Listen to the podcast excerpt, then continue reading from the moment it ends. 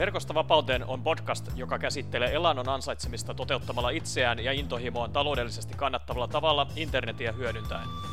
Podcastissa haastatellaan eri tekijöitä paikkariippumattoman yrittämisen ja internetmarkkinoinnin ympäriltä ajankohtaiset asiat mielessä pitäen.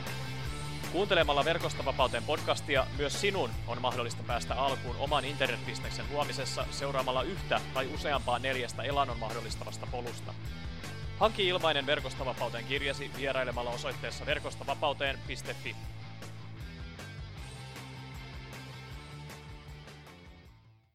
Toisessa Verkosta vapauteen podcastin niin kutsutussa Recap-jaksossa käymme läpi lisää podcast-haastateltavien mietteitä. Näiden recap-jaksojen tarkoituksena on siis nostaa jokaisesta haastattelusta esille kolmesta viiteen virkettä, jotka sisältävät haastateltavan tärkeimpiä pointteja. Mä käyn jokaisen noston läpi omien ajatusten kerran, joita mulle nousi mieleeni tässä niin kuin uudelleen kuunteluiden aikana. Ja tässä toisessa jaksossa äänen pääsevät Pasi Pietarinen, Anja Gatsiolkka, Ville Kinanen, Aki Töyräs sekä Karolina Beem ja Ville Majanen. Ja jos sä tykkäät näistä recap-jaksoista, niin mä arvostaisin sitä suuresti, jos sä jakaisit näitä jaksoja tuolla somessa, niin saataisiin tänne podcastin piiriin myös sitten uusia kuuntelijoita näiden mahtavien ajatusten pariin. Ei muuta kuin lähdetään toisen recap-jakson pariin ja aloitetaan Pasi Pietarisen kommenteista. No jos me katsotaan tässä tällaista perus, peruslähtökohtaa, niin jokainen verkkokauppa aloittaa aina myynnin, myynnin kotimaassaan, tai suurin osa, ei kaikki. Ja kun me ajatellaan yhdysvaltalaista, mikä on se verkkokaupan tärkein, tärkein ää, liikenteen lähde, niin sehän on hakukoneet, niin kun puhutaan direct consumer verkkokaupasta. No kun yhdysvaltalainen tai britti verkkokauppa aloittaa hakukonemarkkinoinnin, optimoinnin, he tavoittelee Googlen kärkisijoja. Ja kun me puhutaan google.comista, niin se liikenne se on niin älyttömän paljon korkeampaa kuin se, että sä löydyt, löydyt suom, suomeksi Suomen Googlesta, niin se on monien miljoonien kertaiset ne liikevaihtoennusteet, jos saat ää, sivulla yksi ja sijalla kolme versus google.fi versus google.com. Eli se orgaaninen audienssi, jos me puhutaan puhtaasti kansainvälisestä liikenteestä, niin se, että saat siellä kolme google.comissa, tarkoittaa sitä, että saat korkealla Googlessa Australiassa, Kanadassa, Iso-Britanniassa, Uudessa-Seelannissa, todennäköisesti myös muissa ei-englanninkielisissä maissa, kuten Saksassa, Ranskassa ja Hollannissa. No tietenkin siellä on vielä Etelä-Afrikka, joka on aika iso, ja sitten tietenkin Hongkong, joka on aika merkittävä verkkokauppa ostajamarkkina. Eli käytännössä se, että orgaanista liikennettä tulee sen kotimaan markkinoinnin sivutuotteena käytännössä kaikista maailman maista. Pasihan on siis kansainvälisen verkkokaupan asiantuntija ja tässä ensimmäisessä poiminnassa hän tuokin sen hyvin esille, että millainen etu natiivisti englantia puhuvilla mailla on hakukoneissa verrattuna sitten pienemmän kielten tai pienempien kielten maihin, kuten esimerkiksi mitä Suomi on. Eli tota, tuolla niin kuin Google.com, Google.comissa, niin siellä kärkipaikoilla tosiaan ne liikevaihtoennusteet on aivan, aivan uskomattoman suuret, koska sitä trafiikkia ja liikennettä tosiaan niin kuin kansa, tai Google.comissa on niin paljon, verrattuna google.fi, joka Suomessa on, niin tällöin just tota, esimerkiksi jenkkikaupat, verkkokaupat, kun tekevät hakukoneoptimointia omalle sivustolleen, niin he tulevat tavallaan siinä samalla sitten niin kuin nitistäneeksi kaksi kärpästä yhdellä iskulla, että tavoittelevat kotimarkkinoiden ykköspaikkoja hakukoneessa, niin sitten samalla tulee myös näiden kansainvälisten hakujen ykköspaikat huomioitua ja, huomioitua, ja, ja siinä meillä suomalaisilla verkkokaupalla on tosiaan, tosiaan hiukan tällainen niin kuin altavastaajan roolia, ja si, sitä vastaan täytyy, täytyy pyrkiä taistelemaan. No yksi, yksi konkreettinen vinkki on, on se, että lähdetään, jos direct consumer puolella lähdetään, niin lähdetään tasoittamaan sitä ostajan ostopolkua ihan sinne toimitukseen asti, eli ei unohdeta sitä siihen, kun maksu on tullut tilille, niin se oli siinä se prosessi. Se ei todellakaan ole siinä, vaan siitä se vasta alkaa. Mutta ehkä me puhutaan kuitenkin pienien resurssien kaupoista nytten, niin kuin suurin osa suomalaisista on, niin mä näen ylivertaisina go-to-market-malleina markkinapaikkojen kautta lähtemisen liikkeelle. Ensinnäkin ensimmäinen syy on siinä, että ei tarvitse investoida siihen infraan niin paljon, mitä oman verkkokaupan rakentamisessa pitää huolehtia maksutavat, riskienhallinta petostilanteissa ja teknologia ja logistiikkamallit ja muut. Ehkä kaikkein paras on kuitenkin hyödyntää esimerkiksi Amazonia ja eBaytä, Rakutenia tai, tai sitten muita vastaavia kanavia, mutta tässä pystyy myös ulkoistamaan koko, koko logistiikkaketjun Amazonille. Esimerkiksi Amazon pystyy käsittelemään Amazonin, Amazonin kautta tulleet tilaukset FBAn kautta, mutta siellä on myös multichannel fulfillment, josta pystyy, Amazon pystyy käsittelemään eBay-tilaukset. Ja mä näkisin, että tämä on monelle se paras, koska silloin voi keskittyä pelkästään käytännössä tuote, tuotestrategiaan ja hankintaa plus markkinointiin, jossa tulee myös se etu, että Amazonissa markkinointi on huomattavasti edullisempaa kuin suoraan kuluttajien hankkiminen perinteisemmillä online-markkinointikeinoilla. Amazonin klikkaushinnat esimerkiksi on huomattavasti edullisemmat kuin Googlen tai Facebookin, mutta mikä vastapainoksi Amazon on luotettava kanava ja se konvertoi paljon paremmin kuin omat sivut, varsinkin kun se brändi ei ole tunnettu, niin se konvertoi huomattavasti paremmin, kun se transaktio tehdään Amazonissa, kun että se tehdään pienen brändin kautta. Tässä toisessa pointissa Pasi ottaa sitten tavallaan sen niin kuin ratkaisun avaimen käsittelyn, joka tuossa ensimmäisessä pointissa tuli ilmi. Eli, eli ehkä niin kuin verkkokauppialla voisikin olla sellainen vaihtoehto, ettei lähtiskään sitä omaa kauppaa laittaa välttämättä pystyyn ja lähteä sitä kautta kilpailemaan niistä Googlen ykkös niin koska kilpailuhan siellä hyvin niin kuin, rajua, vaan lähtisikin markkinapaikoille suoraan, eli tämmöisille niin kuin, isoille maailmanlaajuisille sivustoille, jossa sitten pääsee tavallaan käsiksi siihen yleisöön, yleiseen suoraan, koska, koska tämä markkinapaikat niin kuin Amazon, eBay, Rakuten, mitä Pasi tuossa mainitsi, niin tavallaan se liikenne ja ne kävijät tulevat automaattisesti niin kuin heidän tuottamana sinne sivustolleen, ja sitten tavallaan pääsee hyödyntämään sen ma- mahtavan ja massiivisen potentiaalin suoraan omalla kaupalla siellä markkinapaikoilla, jolloin just jää niin kuin monta tällaista niin kuin, isoa vaihetta tavallaan pois, kun, kun ajattelee, että ei tarvitse kilpailla Googlessa niistä kärkipaikoista ja eikä tarvi välttämättä sitten toimia niin sanotusti varastomiehenä siellä omassa, omassa verkkokaupassaan, vaan, vaan satsata ne paukut tavallaan kaikki siihen markkinointiin ja, ja siihen tota, tavallaan tuotteiden kehittämiseen, joita siellä Amazonissa sitten voidaan myydä.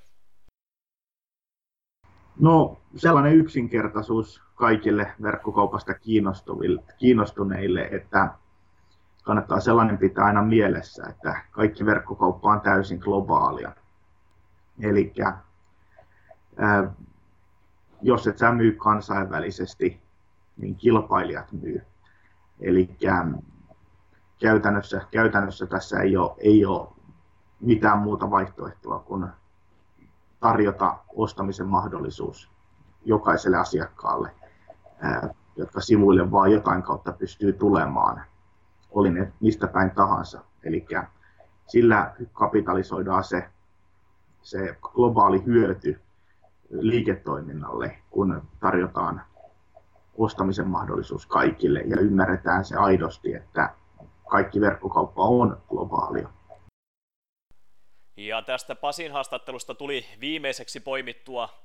talteen tämä tärkeä seikka tästä yhdestä isosta ajatuksesta haastattelussa, eli, eli kaikki verkkokauppa on globaalia, ja, ja kun verkkokauppaa bisnekseen lähtee mukaan, niin se kannattaa olla se mindset, ettei poissulje niin kuin tavallaan ketään, ketään mahdollista asiakasta, ja, ja se potentiaali kasvaa aivan älyttömästi suuremmaksi, kun ottaa siihen suomen kielen ohella mukaan ainakin se englannin kielen, ja sitten vaan niin kuin rohkealla kasvustrategialla ottamaan myös muita kieliä, kieliä haltuun ja tekemään siitä ostokokemuksesta mahdollisimman lokaalin sitten kaikille, kaikille tota, mahdollisilla asiakkaille, koska silloin se potentiaali on ihan uskomaton. Se vaatii rohkeutta, riskejottokykyä ja, ja kaikkea, niin kuin mitä tähän yrittäjyyteen kuuluu, mutta, mutta se tekee tästä verkkokauppamaailmasta entistä kiehtovamman. Ja seuraavaksi Anja Katsiolkan ajatuksia. Sitten mä tein ihan niin kuin hurjan päätöksen siinä, että kun mun aika ei tosiaan riitä mihinkään, niin mun täytyy keskittyä johonkin. Ja sitten mä mietin tarkkaan, että mikä on se, mikä mua innostaa sillä hetkellä kaikista eniten, niin se oli se verkkokurssien kehittäminen ja rakentaminen, että mä halusin nimenomaan tehdä itselleni töitä. Tässä Anja Katsiolkan ensimmäisessä pointissa tulee hyvin ilmi tällainen todella todella tärkeä sääntö jokaiselle yrittäjälle, eli täytyy pystyä ja pyrkiä tekemään se päätös, keskittää kaikki voimavarat ja se oma aika vain yhteen asiaan. Koska hyvin usein siinä käy sit niin, että rupeaa huseeraamaan vähän, vähän sitä ja tätä ja tota ja ottaa asian tuolta ja, ja sitten toinen asia tuolta. Ja, ja silloin se oma aika, niin se ei oikein riitä siihen niin kuin tavallaan siihen, siihen kunnon työpanoksen antamiseen. Ja, ja sitten tällainen niin kuin,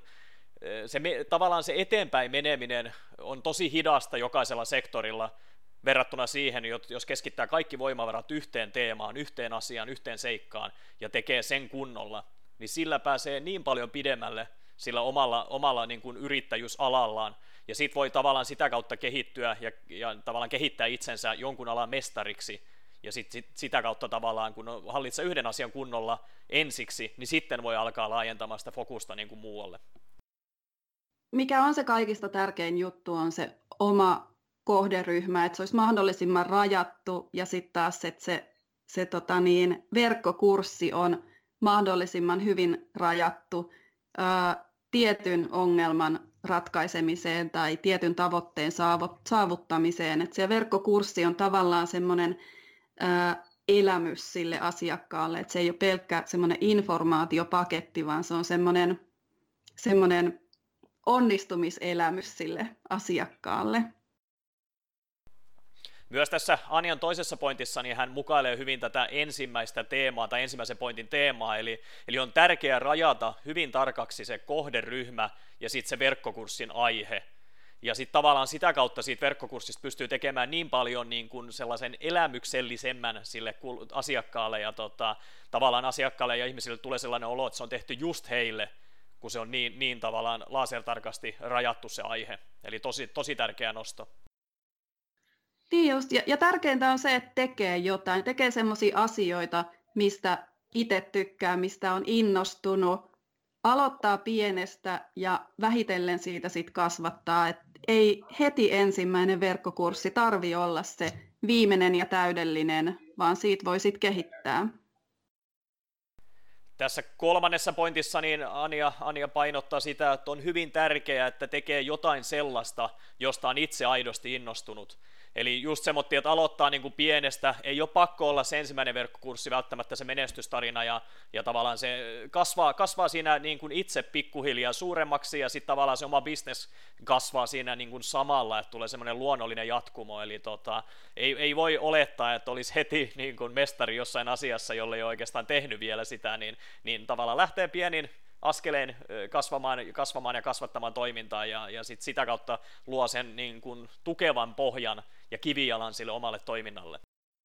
Mikä mulle on niin kuin ollut tosi tärkeä juttu on se turva. Se, että mun ei tarvi miettiä, saanko mä ensi kuussa asiakkaita tai projekteja, laskutettavia töitä, vaan mä tiedän 12 kuukautta eteenpäin, että nämä mä ainakin tienaan. Ja tavallaan vaikka olisi kuukauden tai pari tekemättä paljon mitään, niin se bisnes ei niin kuin kaadu siihen. Että tässä on aikaa kehittää sitä asiaa siinä vaiheessa, kun on saanut sen rakennettua. Anja myös nostaa hyvin tärkeän pointin, joka varmasti työntekijä, työntekijöille on useassa osassa niin kuin sitä, että miksi on valinnut tällaisen niin kuin uran ja muuta, niin se turva Eli tavallaan työntekijöillä on se palkka aina turvama, turvana ja meillä yrittäjillä taas ei välttämättä ole aina ihan selkeyttä, että mistä ensi kuun vuokrarahat ja ruokarahat tulevat, niin, niin tässä Anja nostaa pointin verkkokursseista, eli varsinkin jos tekee sellaisen laskutussysteemin, että, että esimerkiksi että täytyy sitoutua verkkokurssille koko vuodeksi, ja tavallaan, että laskutus käy vaikka kuukausivelotteisesti, niin sitten sit siinä tulee semmoinen tieto, että okei, että, että kun on näin, näin, tämän verran asiakkaita saatu, saatu mukaan vuoden kurssille, joita veloitetaan kuukausipohjaisesti tai kuukausivelotteisesti, niin sitten siinä tulee semmoinen niin kuin luottamus ja turva siihen, että, että kuinka paljon sitä palkkaa ja, ja palkkiota sitten tulee niin kuin joka kuukausi vuodeksi eteenpäin, eli, eli tässä on yksi hyvä malli niin kuin verkkokurssilaskutusmuotoon. Mä oon monessa paikassa sanonut, että se millainen fiilis sul itsellä on, niin se näkyy kaikissa teksteissä, mitä sä tuotat verkkoon, kaikissa videoissa, kaikessa siinä, mitä sä luot itse sisältöä verkkoon, niin näkyy se, että arvostatko sä itseäsi ja ootko sä innoissa siitä, mitä sä teet. Sä et pysty teennäisesti kirjoittaa innostunutta tekstiä, jos sä et ole itse innostunut. Ja on hyvä nosto Anialta tässä viidentenä, että tota, se oma fiilis, niin se näkyy siinä kaikessa tuotetussa sisällössä. Eli välillä on semmoinen harha, harhakuva tavallaan siitä, että mitä nettiin tekee, esimerkiksi just kirjoittaa tekstiartikkelia tai jotain, ettei, ettei siitä niin kuin välittyisi se tavallaan oma fiilis, se sanoma ja se, se tunnetila niin kuin asiakkaille ja lukijoille. Mutta tota, kyllä se vaan tuppaa niin olemaan, että, että tavallaan, okei, tekstissä se voi olla hiukan niin kuin, eh, ha- hankalammin hahmotettavissa, mutta varsinkin kaikissa ääni, ääniraidoissa, videoissa ja tällaisissa kuvissa, muissa jutuissa, niin, tota, niin se näkyy niin selkeästi se oma fiilis ja se luottamus siihen toimintaan. Eli se on, se on hyvin tärkeää niin olla myös se, se puoli kunnossa ja tavallaan se etiikka siinä taustalla, että tekee niin kuin kestävää liiketoimintaa ja uskoo siihen omaan asiaan, niin se näkyy siinä kaikessa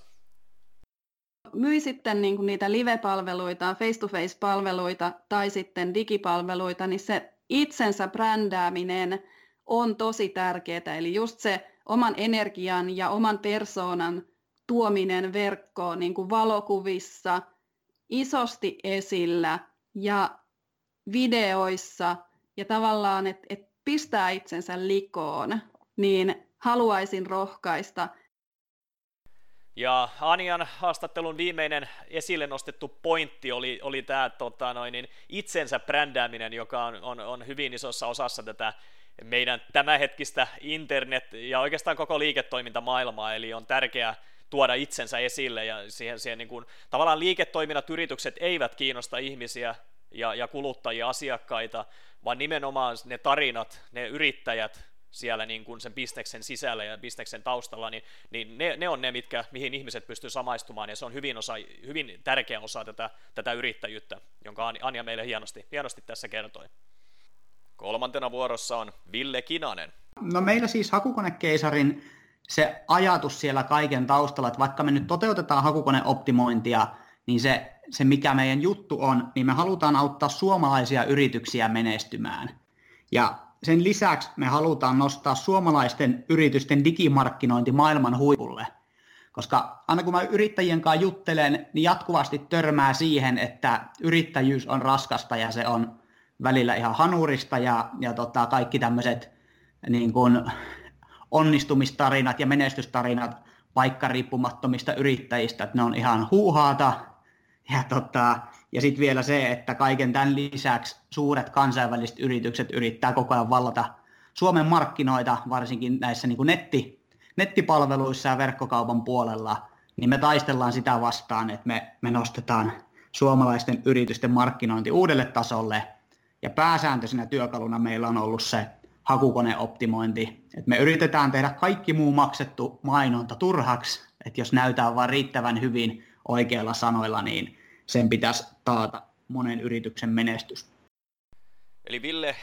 Kinanen nosti tässä ensimmäisessä pointissa esille hyvin tämän, tämän tavallaan koko bisneksen ytimen. Eli vaikka Ville tekeekin hakukonekeisarin kanssa, hänen niin kuin tapa auttaa yrityksiä on hakukoneoptimointi, mutta se ajatus siellä taustalla on se, että hän haluaa auttaa suomalaisia yrityksiä menestymään ja se keino, millä hän auttaa menestymään, on se hakukoneoptimointi. Ja varsinkin just kun näitä eh, isoja, isoista maista ja isommista maista tulevia niin kuin, eh, kilpailijoita haluavat tulla hakemaan täältä suomalaisten yrityksen osuudet pois, varsinkin tuolla nettipuolella, niin tota, Ville, Ville tosiaan hänellä on hyvä eettinen, ja, ja eettinen ajatus ja etiikka tässä taustalla, että haluaa pitää tässä niin kuin kotimaista liiketoimintaa ja kotimaista osaamista yllä, ja tota, että myös sit niitä euroja sit käytettäisiin suomalaisten yritysten puolesta. Ja tosiaan hakukoneoptimointi, sen tarkoituksena on just tehdä niin, kuin niin sanotuin ilmaisin keinoin tämä netti, nettinäkyvyys kuntoon, jolloin, jolloin tavallaan maksullinen, maksullinen mainonta niin voi olla sitten turhaa, tai sitten se voi olla vaan siinä tukena. Ehkä jos jonkun opin tässä kohtaa voi jakaa, niin että et ei usko sokeasti, vaikka olisi kuinka taitava tai kuinka paljon sua edellä oleva henkilö, tai siis totta kai jos on sun oma coachi, niin sit sitä pitää uskoa sataprosenttisesti, mutta jos sä niin kun opiskelet uutta aihetta, niin se on aina hyvä katsoa muutama eri henkilö ja sitten muodostaa se oma näkemys ja lähteä testaamaan sitä. Koska sit, mä uskon, mä oon itse ainakin oppinut sillä tavalla kaikkein eniten, että mä en ole vaan niin kuin, tavallaan mitä suomalainen koulumaailma opettaa, että, että niin kuunnellaan opettaa, tehdään just niin, mutta se, että, että se ei välttämättä vie sua sen opettajan ohi, mutta jos sä haluat päästä sen ohi, niin sitten pitää pystyä muodostamaan omaa mielikuvaa ja, ja testaa asioita. Villen toinen pointti koskee sitten vähän mentoreita ja, ja tällaisia niin kuin, esikuvia ja niiden, niiden seuraamista. Että, tota, että ei, hänen mukaansa niin ei kannata ehkä seurata niin kuin yhtä ihmistä ja yhtä niin kuin mentoria sokeasti, paitsi jos se sattuu olemaan sen oma valmentaja, joka on sitten kannuksensa näyttänyt. Mutta jos nyt otetaan tämmöistä niin kuin tavallaan ulkopuolelta, ulkopuolelta olevista ihmisistä, että, tota, että löytää niin kuin siitä oma aihealueen ympäriltä ja etsii muutaman sellaisen ihmisen, joka, joka tota, on niin kuin tavallaan todistettavasti näyttänyt sen, että osaa hommansa, seuraa muutama ihmistä ja sitten ottaa vähän, katsoo vähän, mitä he tekevät ja mitä he kertovat ja, ja ottaa molemmilta tai, tai muutamilta ihmisiltä mielipiteitä ylös ja, ja sitten niiden perusteelta muodostaa sen oman mielipiteen, niin tavallaan sit sä pystyt muodostamaan sen oman sanoman, jota sä haluat viedä eteenpäin. Netti on täynnä tietoa ja, ja itse asiassa vaikka Google on, on tuota se suurin hakukone, niin YouTube sen rinnalla, että siellä mulla tulee oikeastaan päivittäin katsottua sieltä videoita, miten muut ihmiset näkee jonkun asian. Niin, niin se on täynnä ohjeita, kannattaa niitä, niitä tota käydä läpi ja katsoa. Sen jälkeen kannattaa valita ne opettajat, jotka, jonka tavallaan, vaikka et, et ehkä henkilökohtaisesti keskustelekaan niidenkaan, niin jonka se puhetyyli ja niin kemiat kohtaa. Eli sun on miellyttävä kuunnella ja ottaa oppia niiltä. Ja, ja tietysti semmoiset, joiden niin opettamiseen sä uskot. Ja tässä kolmannessa pointissa Ville nosti esiin YouTuben niin kuin Googlen rinnalle tavallaan tietolähteenä. Eli tota, jos Googlesta lähinnä löydetään niin kuin tekstipohjasta sisältöä artikkeleiden muodossa, niin YouTube kannattaa ottaa mukaan esimerkiksi just tässä edellisessä pointissa läpikäytyjen niin kuin mentoreiden etsinnässä mukaan, eli, eli saa todella tehokkaasti voi saada niin kuin just videoiden avulla tulee ne kaikki ilmeet, eleet, tulee paljon havainnollistetumpi esitys tavallaan jostain aiheesta, niin, niin on mukavampi ja helpompi seurata. Ja just se, että yrittää löytää sellaiset, sellaiset mentorit itselleen, joita on niin kuin mukava seurata ja kemiat kohtaa, niin kuin Ville sanoi. Eli ehdottomasti YouTube mukaan niin kuin Google rinnalle. Niin mä voin sanoa rehellisesti sen, että ensimmäiset seitsemän vuotta mulla meni siihen, että mä etsin sitä oikotietä ja sitä, mistä saa nopeasti rahaa mahdollisimman vähällä työllä ja se hetki, kun me perustettiin hakukonekeisari, niin siinä meillä se, ne arvot ajo kaiken edelle. Eli se, että, että, tota, että me halutaan aidosti auttaa niitä yrityksiä ja me uskotaan siihen, että mitä enemmän me pystytään auttaa te, niitä yrityksiä tekemään niistä menestystarinoita, niin sitä kautta se hyvä tulee myös meille ja me saadaan se oma palkkio. Tämä on tosi tärkeä pointti Villeltä. Eli, eli ne arvot, siellä bisneksen pyörittämisen taustalla, niin ne on tärkeää olla kunnossa. Eli periaatteessa just moni lähtee tekemään sitä toimeentuloa itselleen ja, ja lähtee niin kuin tahkoamaan rahaa niin sanotusti, niin, niin se ei aina ole välttämättä se kestävin tie, vaan se, että kun ne arvot on kunnossa, haluaa laittaa se hyvän kiertämään ja tota, sitten uskoo, uskoo ja luottaa tähän niin kuin maailman ja elämän kielto, kiertokulkuun, että kun pistää hyvän liikkeelle, niin se tulee myös sitten takaisin omalle kohdalle. Eli arvot kuntoon ehdottomasti että kun alkuun sitä haluaa tavoitella helposti, nopeasti, paljon, niin se, että oppii tykkäämään siitä, että asiat on vaikeita, epäonnistumisia tulee jatkuvasti, koska ne vaikeudet ja epäonnistumiset, niin ne kertoo vaan yhdestä asiasta, ja ne kertoo siitä, että jotain suurta positiivista on siinä aivan niiden takana. Ja tässä Villen haastattelusta viimeiseksi nostetussa pointissa, niin, niin Villen tärkein sanoma kuuntelijoille on se, että, tota, että oppii tykkäämään niistä haasteista. Eli ne vaikeudet just kertoo siitä, että jotain suurta on aivan niiden takana. Eli jos sattuisi vaikka luovuttamaan, niin ei koskaan pääsisi tietämään, että mikä, mikä, mitä olisi saavuttanut niistä vaikeuksien ylittämisestä. Eli tavallaan oppii tykkää siitä prosessista, koska se on se juttu, se matka, ei, eikä se tota, tavoiteltava tulos, vaan se matka sinne. Eli just nämä vaikeudet kertoo siitä, että jotain suurta on siellä, siellä niiden sen korkeimman nyppylän takana tavallaan. Eli, eli pyrkimys oppia, oppia tykkäämään siitä prosessista ja siitä. Nyt vuorossa Aki Töyrään mietteitä. Joo, aina sitä kantapään kautta oppii, että niin kuin, aluksi tietenkin oli se ongelma, että kun perustin niin kuin yrityksen, että okei, kuka se mun, mulla oli tämä idea, että mä lähden auttaa webinaareissa niin kuin yri, yrityksiä, niin se oli se, että kuka mulla se mun avainasiakas tai se, jota mä voin auttaa parhaiten, niin siellä, siellä sitten niin kuin alkuvaiheella justiin kompastelin, että okei, kelle mä lähden tarjoamaan mitään. Mutta sitten mä huomasin, että kun mä lähden näille NS niin kuin huippuasiantuntijoille esim. monessa eri niin kuin Suomen markkinoissa heitä auttaa, kun heillä on kaikki on niin kuin auktoriteetit ja listot, niin siellä saa vielä parempia tuloksia ja pystyy niin kuin esim. tekemään parempia diiliä asiakkaiden kanssa, kun me auta heitä siellä niin kuin julkaisee verkkokursseja. Että siinä on ollut ehkä nyt se niin kuin suunta, että aluksi en tiennyt, että kelle mä lähden niin kuin julkaiseen, mutta sitten kun se on nyt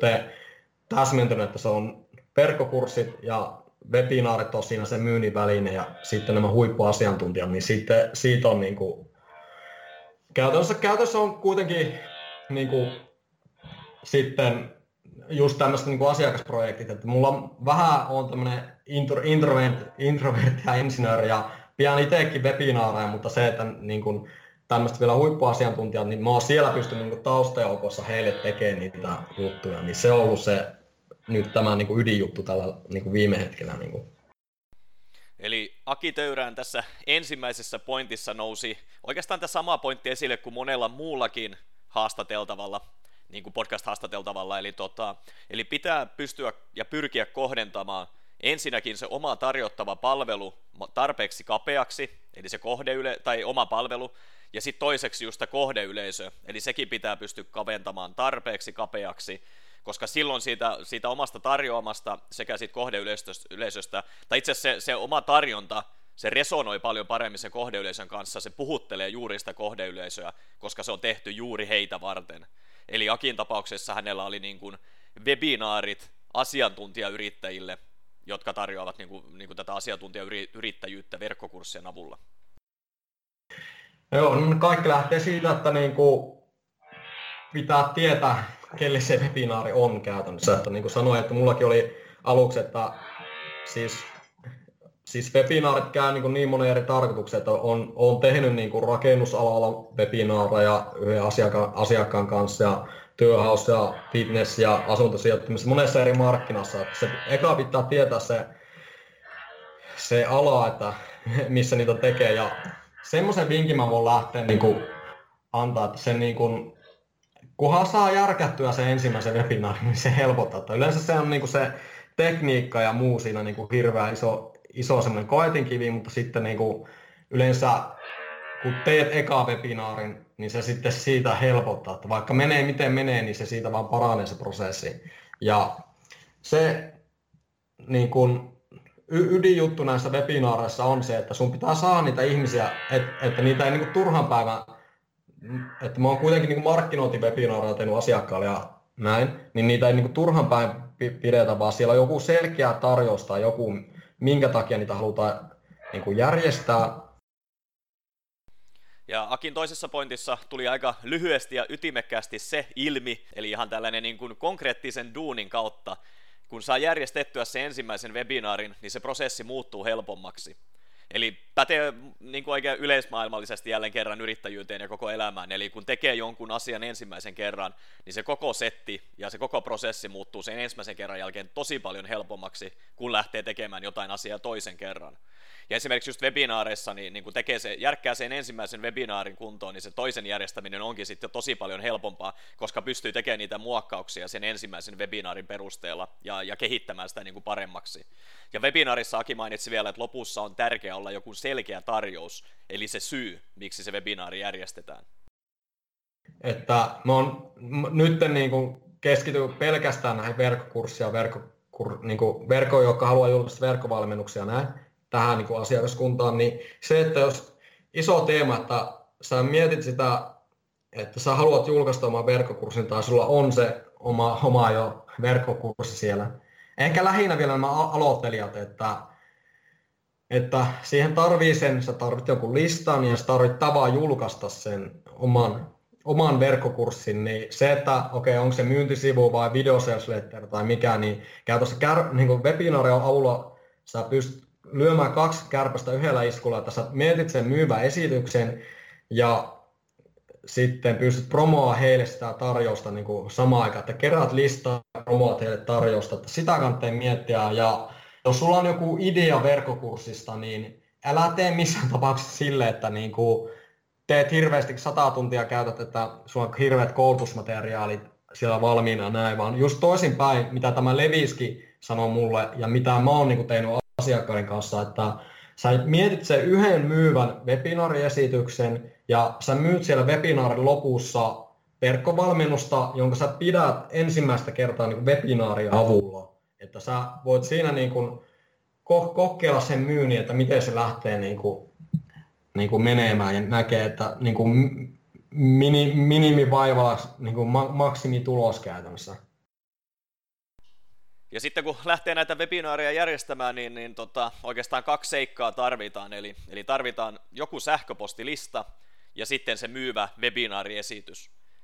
Ja tota, se, niin oikeastaan yksinkertaista se on, eli, eli pitää olla joku, joku lista, että pitää pystyä äh, niin kuin rakentamaan jotain sähköpostilistaa, johon sitä webinaaria promotaan, eli saadaan niitä äh, kohdeyleisöjä sinne paikalle, ja sitten myös ju, juuri se tarjous, kun tuossa edellisessä pointissa mainitsin, niin tota, sit se, että se on se syy, että miksi se järjestetään, että tarjotaan jotain palvelua tai, tai jotain, jotain vastaavaa, että niin kuin täytyy saada irti, että niillä ihmisillä on syy olla siellä webinaarissa, eli saa tarpeeksi hyvää tietoa, ja sitten lopuksi annat heille jonkun tarjouksen, että he pääsevät syventämään sitä tietoutta.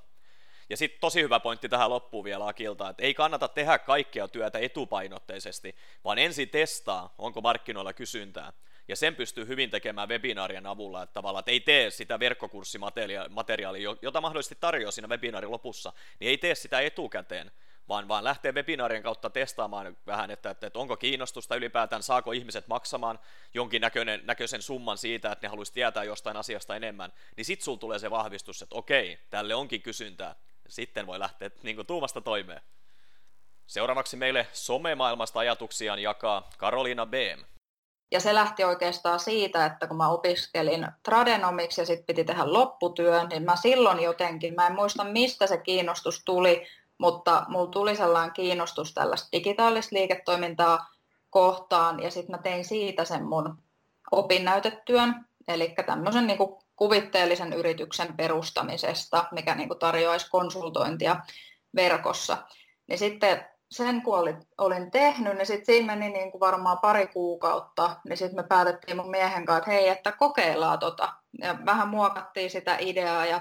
siihen liittyi silloin jo pikkasen tämä somepuolikin, eli muutamia yrittäjiä mä autoin jo silloin tuon sivutoimisen yrityksen aikana niin kuin näissä someasioissa. Ja siitä lähti sitten pikkuhiljaa niin kuin muodostuu se ajatus, että tässä voisi, että kun huomasi, että sille on niin kuin selkeästi tarvetta just tuolla niin kuin pienyrittäjien keskuudessa saada tuohon some, somemarkkinointiin ja digitaaliseen markkinointiin apua.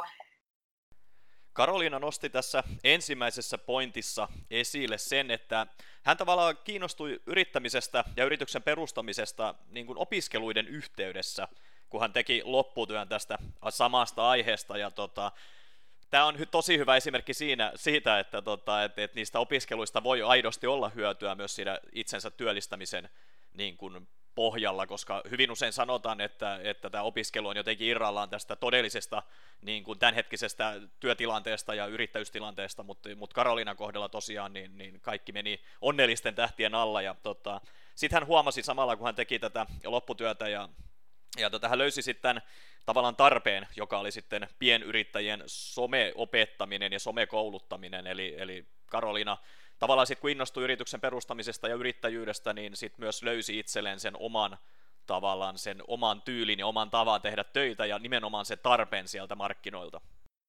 Sitä kautta, kun mä kiinnostuin siitä itsensä kehittämisestä, aloin lukea pikkuhiljaa sellaista niin kirjallisuutta, niin sitten mä huomasin, että mun omat niin kuin ajatusmaailma alkoi muuttua aika paljon ja sitten myöskin mun omat arvot alkoi selkiytyä, kun mä aloin niin kuin pikkuhiljaa miettiä syvällisemmin sitä, että mitä sitä elämältä oikein haluaa. Kyllä. Ja sitten mä huomasin sen, että mulle olikin tärkeimpiä arvoja ja mitä mä haluan, niin oli vapaus ja luovuus, semmoinen itsensä toteuttaminen ja sitten muiden ihmisten auttaminen. Ja sitten mä halusin niitä päästä toteuttamaan Ja tässä toisessa pointissa Karoliina kertoi, että hän innostui tässä niin kuin yrittäjyyden halkutaipaleella myös itsensä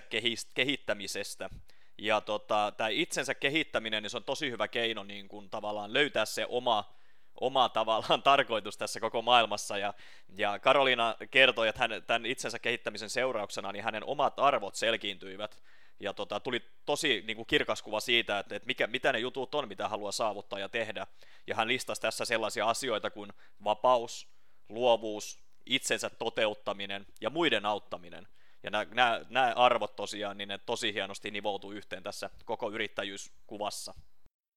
Että menisi niin kuin ensin just siihen kanavaan, mikä on se todennäköisin paikka, missä se on se oma kohderyhmä ja ne omat unelma-asiakkaat. Että se voi niin kuin todennäköisesti olla se Facebook ja nyrkkisääntönä sanoisin, että kannattaa ottaa vaikka ensiksi se Facebook haltuun ja sitten just niin kuin tuossa sanoitkin, niin pikkuhiljaa sitten vaikka kasvattaa, että siinä siinä saattaa käydä niin kuin huonosti tai tulla turhautuminen, että jos sä yrität ottaa yhdellä kertaa viisi somekanavaa haltuun ja niihin alkaa tuottaa heti kauheasti sisältöä ja et ole tehnyt sitä aikaisemmin. Karolina myös suositteli löytämään sen oman kohderyhmän sieltä somesta ja nimenomaan ne unelma-asiakkaat. Ja ehkä tehokkaimmin ja parhaiten se tapahtuu niin, että ottaa yhden som- somekanavan haltuun kerrallaan niin sitten ei tuu sitä, niin kuin Karolina tuossa mainitsi, sellaista turhautumista siitä, että on aivan liikaa huomioon otettavaa ja, ja paljon sisällön tuottamista ja muuta vastaavaa, niin, niin aloittaa vaikka siitä suurimmasta ja kauneimmasta, eli Facebookista, ja, ja tota, hanskaa sen ensin kunnolla, ja sitten ottaa siihen kylkeen näitä muita somekanavia. Ja sitten tässä seuraavassa pointissa niin, niin Karolina just mainitsi sen, että tekee niin kuin tavallaan strategian sille sisällön tuottamiselle, eli tällaisen niin sanotun sisältösuunnitelman. Niin sitten se on paljon helpompaa, kun tavallaan tietää, että mitä, mitä niin kuin jakaa kunakin päivänä niin kuin sille omalle kohdeyleisölle, ja ei tarvitse sitten joka aamu ehkä keksiä uudestaan, tai, tai silloin kun se tilanne tulee, että pitäisi julkaista jotain, niin ei tule sellaista kysymysmerkkinä olemista, että mitä sinne nyt tänään sitten sinne someen oikein suoltaa. Ja sitten to, tosiaan tällainen niin kuin sisältösuunnitelma, sisältöstrategia, ja sitten myös se kommunikointi täytyy olla kunnossa, että sitten jos sieltä tulee vastauksia, niin sitten käy vähän vastailemassa niin kysymyksiin, ettei sitten tavallaan jätä sitä kohdeyleisöä siihen tietämättömyyden pisteeseen, että se on sellaista hyvää asiakaspalvelua siihen perään mulla on vihko, mihin mä teen edellisenä päivänä tai sitten viimeistään niin kun, kun alkaa uusi päivä, niin mä kirjaan siihen noin mun tehtävän ja päätän siitä, että mikä se on se kaikista, kaikista tärkein tehtävä ja mitkä ne on ne seuraavat muutama tehtävä. Eli ei just liikaa, liikaa ota niin kuin niitä pikku, pikkutehtäviä päivälle, vaan yrittää niin kuin miettiä vähän laajemmin sitä ja sitä, että mitkä ne on ne ihan oikeasti ne tehtävät, mitkä vie sua eteenpäin. Tämä on tosi hyvä tärppi Karolinalta, eli mukailee tässä The One Thing-kirjaa, jota suosittelen kyllä kaikille luetta, luettavaksi. Eli, eli kirjaa ylös ne tärkeimmät tehtävät kullekin päivälle ja valitse niistä se, se, ensi, tai se kaikista tärkein ja, ja teet sen ensimmäisenä kuntoon. Eli sitten tavallaan se kaikista tärkein, kun on, on valittu ensin ja tehty se kuntoon, niin sitten se stressitasot ja kaikki muu niin kuin siihen päivään liittyvät niin kuin seikat niin tavallaan muuttuu paljon helpommiksi. Ja sitten voi valita se yhden tärkeimmän tehtävän perään, ehkä, ehkä kaksi, yksi kaksi niin kuin niin kuin seuraavaksi tärkeintä tehtävää, joita sitten lähtee tekemään sen ensimmäisen jälkeen. Niin sitten tavallaan ei, ei tule valittua liikaa tehtäviä niin kuin jokaiselle päivälle tai yhdelle päivälle, ja, ja sitten niin kuin vähän lieventää sitä stressiä siitä omalta kohdalta, että, tota, että kun on semmoinen olo, että, että jotain pitäisi tehdä, mutta kun ei ihan varma, että mitä, niin sitten kun sulla on ne tarkkaan, tai kirjattuna ylös, niin sä tiedät tarkasti sen, että mitä sä teet, ja sitten kun sä oot tehnyt ne vaikka ne kolme tärkeintä tehtävää per päivä, niin periaatteessa kaikki muu on sitten plussaa, niin ei tarvitse stressata sen enempiä. Eli The One Thing-kirja ei liikaa tehtäviä yhdelle päivälle, ja mikä on se yksi tärkein tehtävä, jonka tekemällä kaikki muu muuttuu epärelevanteksi. Et jos ei ole aike, aiempaa kokemusta, niin ei kannata todellakaan verrata itseään muihin semmoisiin johonkin huippusisällön tuottajiin Instagramissa tai jossain muualla, että jostain se on aloitettava. Ja, ja niin kuin itsekin huomaa, että mitä on vaikka vuosi sitten johonkin Instagramiin niin kuin tullut laitettua, niin mitä sitten taas se on vaikka tänä päivänä, niin se on tosi kiva huomata, että kuin on kehittynyt vaikka just tässä visuaalisessa niin kuin viestinnässä ja, ja niin kuin vaikka Instagram-kanavassa. Eli just se, että lähtee niin kuin oikeasti rohkeasti vaan tekemään sitä, että ne turhat epäluulot ja semmoiset pelot pois. Ja sitten Karoliinan tärkein pointti tästä meidän haastattelustamme oli se, että älä vertaa itseäsi muihin, koska jostain se kuitenkin täytyy aloittaa. Ja ne niin sanotut somegurut, niin nekin, hekin ovat joskus aloittaneet se oman taipaleen, jolloin he ei ollut niin näkyvästi esillä. Ja tota, sitten kuitenkin sit vielä toinen hieno, hieno nosto häneltä oli se, että se kehittyminen seuraa kyllä. Että sitten kun sä Karolina just sanoisi, että kun hän vertaa itseään vaikka vuosi taaksepäin, niin on mahtavaa nähdä se, että paljon vuodessa ehti kehittymään. Eli anna itsellesi oikeasti aikaa ja tota, älä vertaa sellaisiin ihmisiin ja sellaisiin niin kuin yrittäjiin, jotka on tehnyt esimerkiksi jotain asiaa kymmenen vuotta verrattuna siihen, että sä oot tehnyt vaikka kymmenen kuukautta Eli anna itsellesi aikaa, älä turhaan vertaa itsesi muihin, mutta ota mallia ja käytä, käytä, sitä, tai käytä sitä mallia tavallaan hyödyksesi. Ja lopuksi Ville Majasen ajatuksia verkkokauppamaailmasta. Ajattelin, että no, no mitäs mulla nyt on, on muuta kuin laittaa oma, omat kasvot sinne, että tämän näköinen jäppinen ja, ja tämän niminen ja tämän ikäinen ja, ja niin poispäin. Ja se nosti silloin tota, myyntiin 30 prosenttia. Mä laskin sitä, että kun, kun sinne teki kunnolla ne niin kuin kuvaukset siitä myyjästä siellä huutonetissä, niin se, se, tota, se boostasi sitä myyntiä. Ja sitten tuota, mun Enolla on ollut mainostoimisto koko ikänsä ja se on, se on tehnyt isoille firmoille kaikki kampanjoita ja 40 vuotta niin miettinyt näitä asioita. Niin se sitten pohti sitä verkkokaupan nimeä ja niin kuin tavallaan tarinaa, että kun tarinathan jää mieleen. Joo, eli Ville otti tässä ensimmäisessä pointissa hyvin esiin sen oman persoonan esille tuomisen. Eli kun hän silloin aloitteli tuossa reilu kymmenen vuotta takaperin verkkokauppiaana ja oli, oli Kiinassa ja tota, asiakkaat oli kuitenkin Suomessa, niin se oli entistä tärkeämpää tuoda sitä omaa persoonaa esille, esille jotta, jotta niin kuin asiakkailla oli, on se luottamus ostaa siitä verkkokaupasta, että, että Ville tavallaan toi, antoi omat kasvonsa sille toiminnalle ja myös sit niin kuin erilaiset tarinat kiinnostaa niitä asiakkaita, että se kasvattaa sitä luottamusta ja, ja uskaltaa, uskaltaa tavallaan tehdä sit, sit sen ostopäätöksen. Kyllä noi painaa niin päälle tosi aggressiivisesti noi jättiläiset, että, että se on ollut kyllä meille semmoinen ihan itse tutkiskelun paikka ja ihan sille mielenkiintoinenkin haaste toki, että, että se millä me silloin 2006 saatiin homma liikkeelle, niin nehän ei enää tänä päivänä kyllä toimisi. Et katteet ei ole ollenkaan samoja, mitä silloin oli, ja, ja tota, ei, eikä niin kuin, tota, sillä valikoimalla ja, ja muulla niin semmoisella semmoisella roiskivisella tavalla en enää, enää voi pärjätä. Mikä on tietyllä tapaa hel- hyvä myös meille, että semmoisia kilpailijoita, niin kuin ihan suoraan meidän kilpailijoita, ei välttämättä niin herkästi enää tuu, koska se ei ei ole myöskään heille niin helppoa. Me ollaan päästy sen kokoiseksi firmaksi myöskin, että me kestetään vähän paremmin takaiskuja. Niin, tässä toisessa pointissa Villellä oli jonkin asteista hyvää pohdintaa siitä, että, että tällä hetkellä tämä verkkokauppamaailma on aika, aika niin kuin tiivis, tiivissä puristuksessa muutaman ison tekijän johdosta, eli Amazon ja Alibaba – ja tota, se aiheuttaa tosiaan hiukan päävaivaa pienemmille tekijöille, mutta sitten samalla Ville käänsi sen tavallaan, se katsoi sitä lasia puoliksi täynnä olevana ja sanoi, että myös uusien niin kuin, tulokkaiden tuleminen sinne heidän tasolle niin on, on tullut entistä vaikeammaksi ja haastavammaksi, eli tota, koska he ovat saavuttaneet sen tietyn aseman, niin, niin silloin myöskään heitä ei kovin helposti sieltä syrjäytetä tavallaan pois. Semmoinen tuota, itsenäinen ajatteleminen, omat päätökset ja, ja, ja sellainen niin kuin maalaisjärki, niin se on, se on, se on tosi kullan arvosta ja suomalainen koulutus on ihan, ihan oikeasti maailmanluokkaa ja, ja sitä arvostetaan. Että se on aivan huikea juttu, että kenet tahansa suomalaisen voi tuolta, tuolta jostain Taimaasta periaatteessa niin kuin bongata kielitaidon, kiele, kielen perusteella, sattuu kuulemaan, että suomea puhutaan naapuripöydässä ja periaatteessa palkata, palkata hänet vaikka meille töihin, että voidaan sillä tavalla luottaa, että taustat on niin kuin väkisinkin jo, jollakin tavalla kunnossa ja, ja koulutus- ja osaamistaso on niin kuin tietyn, tietynlaista. Ville on ollut kauan tuolla Kiinan suunnalla Hongkongissa ja, ja hän nosti tässä kolmannessa pointissa esiin just suomalaisten hyviä puolia joita oli muun muassa itsenäinen ajatteleminen, omien päätösten tekeminen ja ihan tällainen suomalainen maalaisjärki, niin tota, ne, ne, nehän nosti suomalaisten hyveiksi. Eli, eli ihan käytännössä, jos hän, hän tavallaan kertoi tuossa, että jos törmää johonkin suomalaiseen jossain päin maailmaa, niin pystyy sitten palkkaamaan ihan tosta vaan periaatteessa töihin. Eli, eli kyllä niin kun, kun siinä varmasti hänen tarkoituksena oli verrata suomalaisia ja kiinalaisia työntekijöitä keskenään, niin varmasti Kiinassa sitten on hieman puutteita just näillä edellä mainituilla sektoreilla, joita meillä suomalaisilla löytyy alkuun pääseminen on varmaan se kaikkein suurin, suurin haaste, että moni on multakin kysely, kysely niistä,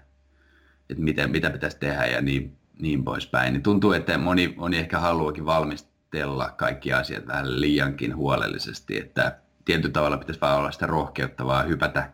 hypätä niin tekemään, että vaikka bisnesidea ei ole välttämättä ihan vielä täysin kirkastunut mielessä, niin siitä huolimatta menee ja perustaa sen toiminimen tai osakeyhtiön. Ja sen kun on, on se Y-tunnus jossain pöytälaatikossa edes, niin se auttaa sitten siihen seuraavaan steppiin pääsemiseen, että,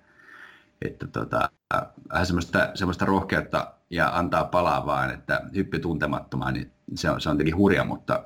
jos, jos liikkeelle todella haluaa päästä, niin sitten ei muuta kuin tulta päin, että sieltä tulee miljoona asiaa, mistä ei tiennyt etukäteen. Niitä kaikkia ei kyllä voi niin kuin etukäteen selvittää, eikä, eikä kannatakaan. Villen haastattelusta nostin viimeiseksi esiin tämän pointin niin kuin tavallaan tästä tärkeimmästä teemasta, joka, joka hänen mukaan on se alkuun pääseminen, eli se on suurin haaste monilla, monilla yrittäjillä hänen, hänen mukaansa, ja, ja Ville just sanoi, että ei kannata valmistella ihan älyttömästi, vaan laittaa niin kuin esimerkiksi just konkreettisesti toiminimen tai osakeyhtiön pystyyn, ja, ja lähtee sitten niin kuin tavallaan sen avulla rohkeasti siitä tuulta päin, Eli tekee tavallaan, tässä ehkä voisi olla semmoinen ajatus taustalla, että ottaa semmoisia pieniä askeleita kerrallaan, ettei, ettei turhaan ajattele sitä kokonaisuutta heti kättelyssä, koska niin kuin Villekin sanoi, niin kaikkeen ei pysty valmistautumaan etukäteen. Kiitos kun kuuntelit Verkosta vapauteen podcastia. Jos olet innostunut ja kiinnostunut tutustumaan tarkemmin siihen, miten voit myös itse aloittaa luomaan omaa polkuasi kohti elannon ansaitsemista internetin avulla, mene vain osoitteeseen verkostovapauteen.fi ja hanki ilmainen Verkosta vapauteen kirja.